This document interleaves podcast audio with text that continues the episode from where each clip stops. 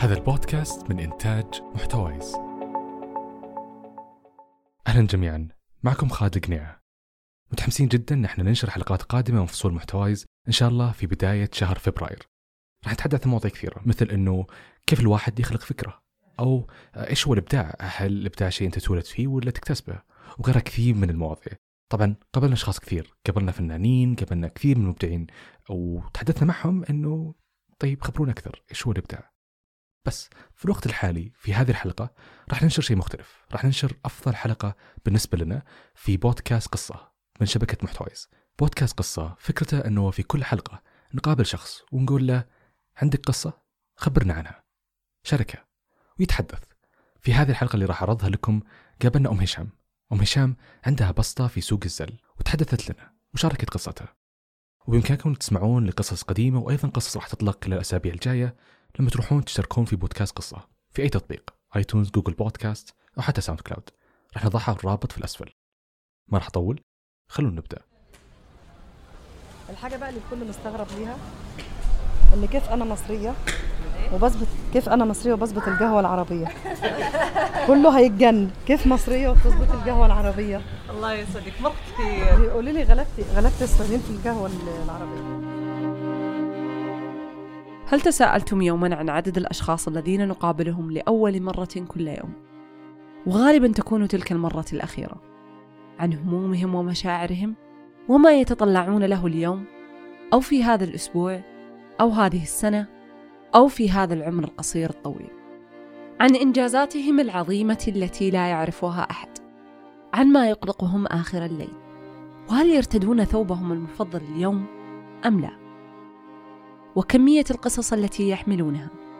حاولنا في هذا الموسم من بودكاست قصة أن نبحث عن هؤلاء الغرباء ونسمع قصصهم بعنوان مع الغرباء.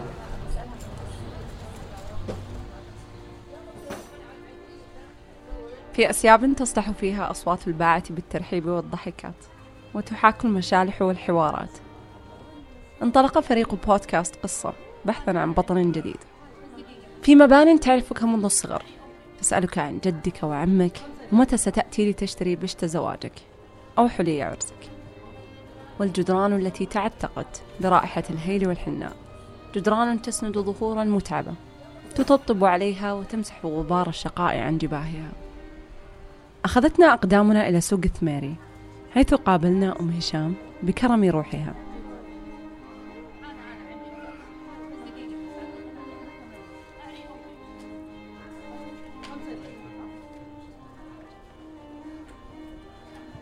وفتحت قلبها لنا قبل بسطتها.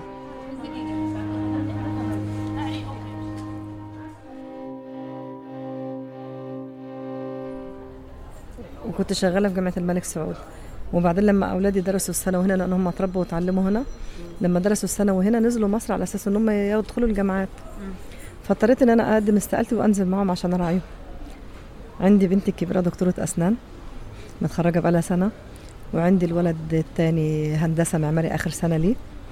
وعندي بنت ثالثه هنا في الثانوي وتدرس في الثانوي. وطبعا الولاد عاشوا هنا يعني عشنا هنا 40 سنة. فكان صعب علينا نسيب المملكة وننزل مصر. يعني حسينا إن هي بلدنا. يعني عارفة عشنا الحياة كلها هنا وربنا اولادنا هنا وولدنا الولاد هنا. فكان صعب بالنسبة لنا إن إحنا نرجع نعيش في مصر. فتحملت الرسوم واضطريت إن أنا طبعا عشان قعدت من عملي اضطريت أعمل بسطة الأكل دي. بقوم طبعا من الصبح بدري من يعني تقريبا من سبعة. أبدأ أعمل كنافة بالقشطة أبدأ أعمل بسبوسة. كل يوم بعمل نوع حلا مختلف عن التاني. على شرط إن برضو الزباين عندي هنا ما يزهقوش. وكل يوم بعمل طبعا كبسة بس بغير يوم كبسة يوم برياني يوم رز أبيض ودجاج يوم broasted. بغير كل يوم حاجة شكل. مع جنب منها بعمل كشري مصري. بعمل ملفوف بعمل ورق عنب. بعمل سندوتشات كودو.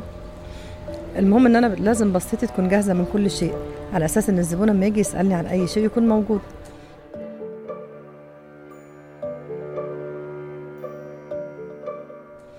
فطبعا في الأول قابلت صعوبه جامدة على إن أنا مغتربة. وازاي أنا قاعدة وعاملة بسطة. طبعا في بعض الأحيان كان في ناس بيجوا يقولوا لي الله يديك العافية إحنا مبسوطين بيكي جدا وكملي واستمري وزيدي لأن أكلك نظيف وحلو جدا وحاجتك بصراحة أكلك ليه طعم معين يعني مميز شوية. بعد منها بدأت ألاقي ناس بتجيني تقول لي أوه مصرية وفرشة هنا بتاخدي فلوسنا. فبضطر أقول يعني لله الأمر من قبل ومن بعد والأرض أرض الله. ما أقدرش أرد أكتر من كده. ليه؟ لأن مهما كان يعني إحنا آه مغتربين. بس بنسعى بقدر المستطاع إن إحنا اولا إحنا حافظنا على البلد. يعني الحمد لله مشينا في في الحلال اللي هي الأخلاق الطفل يبقى مولود عارف يعني إيه أمه ويعني إيه أب ويعني إيه رعاية أمه ورعاية أب. يعني إيه يفضل الأول انه يتكلم مع أمه ويتعاتب معاها ويتكلم معاها ويتعامل معاها. فطبعا يعني حتى لحد الحين لما اتخرجوا الكل بيقول يعني الحمد لله رب العالمين تربيتهم جميلة جدا. فأنا كنت حابه أكمل معاهم دراساتهم وأكمل معاهم كده. فطبعا عملت البسطة دي والحمد لله ربنا بيرزقني منها الحمد لله.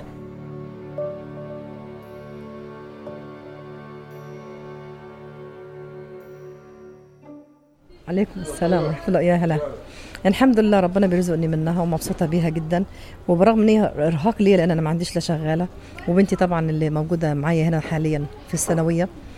فطبعا بالرغم من التعب ده كله أنا بروح بالليل وأنا مبسوطة. فبعض الأحيان ما ببيعش من الأكل أي شيء. بوزعه في السوق وأروح. يبقى أنا كده كسبت حاجتين. كسبت الدنيا والآخرة. الحمد لله رب العالمين. برضو بعت مثلا جزء واتبقى عندي جزء. بوزع الباقي كله في السوق قبل ما أروح وآخد حافظاتي فاضية عشان أروح أغسلها. أروح في الليل أغسل مواعيني وأغسل أغراضي وأغسل كل شيء والصباح أصحى من بدري أبدأ تاني نفس العمل تاني. أبدأ أجهز طبعا ملفوفي. طبعا من بالليل ساعات في بعض الأحيان أسلق الورق بتاع الملفوف وأجهز الخلطة وكل شيء والصباح ألف وأحطه على البوتاجاز أسويه.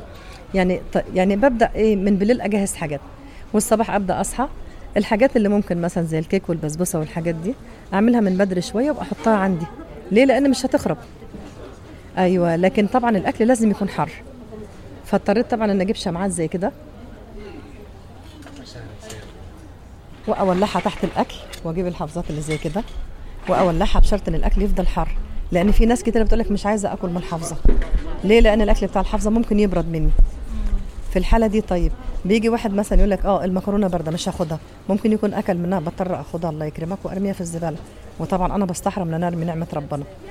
ليه؟ لأن واحد أكل منها ما أقدرش ان اديها لحد تاني أو حتى ما أقدرش أديها لواحد حتى من اللي هم في الشارع. لا مرفوض طبعا.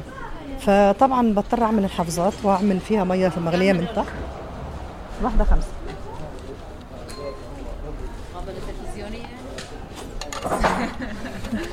وأسخنها وطول ما أنا قاعدة أسخن الغاز بتاعها وأسخن وبعمل قهوة تركي وبعمل كابتشينو وبعمل شاي وبعمل نسكافيه وكركديه وينسون وبعمل خلطات بتعالج ال... بعمل خلطات بالكمون والليمون بتعالج المعدة والأمعاء. لا الواحدة بخمسة. ال... الواحده بخمسة حبيبي. مشان المقابله بخمسة. ما ينفعش. طب كيف أخسر فيها طيب؟ أنا قلت أخذنا شفتك فكرتينا هي أعطتني. لا قلت لك الواحده بخمسة. بس هلا ما يطلع الحكي معك. ولا يهمك يا قلبي.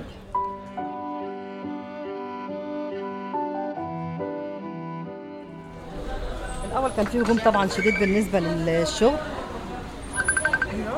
دلوقتي الحمد لله يعني الكل بيقول لي إزاي أكبرت السوق؟ كله يحترمك يعزك يجي لحد هنا يسالوا على مكاني. كله عارف أم هشام هنا كل المنطقة كلها عارفة مين أم هشام.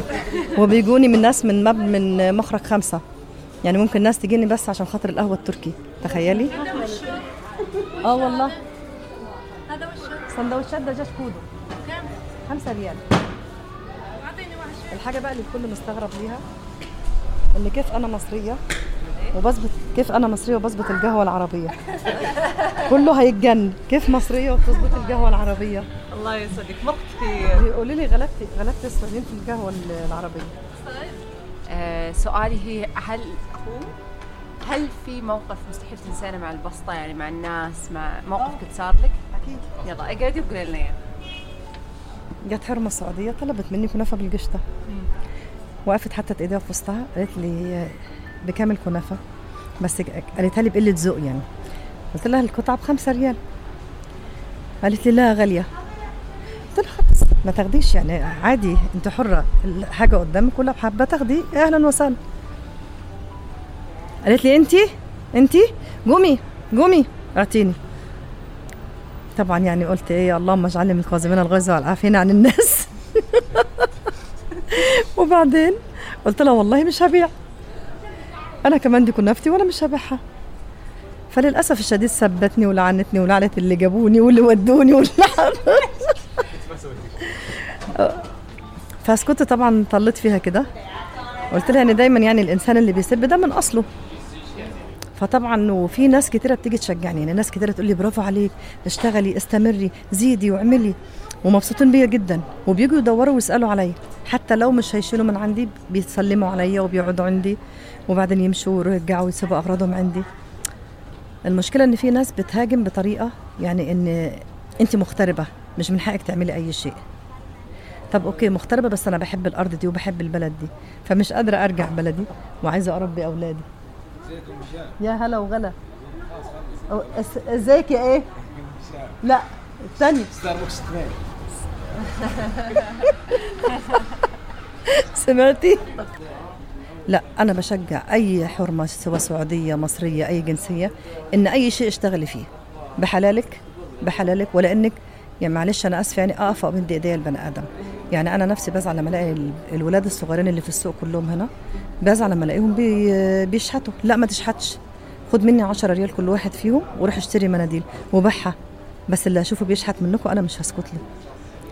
فهم مسميني برضه هنا أم السميري بسبب الموضوع ده. أيوه. ليه لا؟ أنا مش حابة إن حد يضايقه مش حابة إن حد يذله مش حابة إن واحدة تقول له لا امشي مش هعطيك. لا وليه تقف وتذل نفسك؟ بيع مناديل وأنت هتكسب فيها. فأنا معاملهم كلهم هنا زي ولادي. فالحمد لله يعني ربنا سهل وبقى لي اسم في وسطهم. والحمد لله زي ما سمعت كده مسميني ستاربكس السمير. وناس مسميني ام هشام كشري. الله يبارك فيكم. ونورتونا يا بنات وانتوا على راسنا من فوق.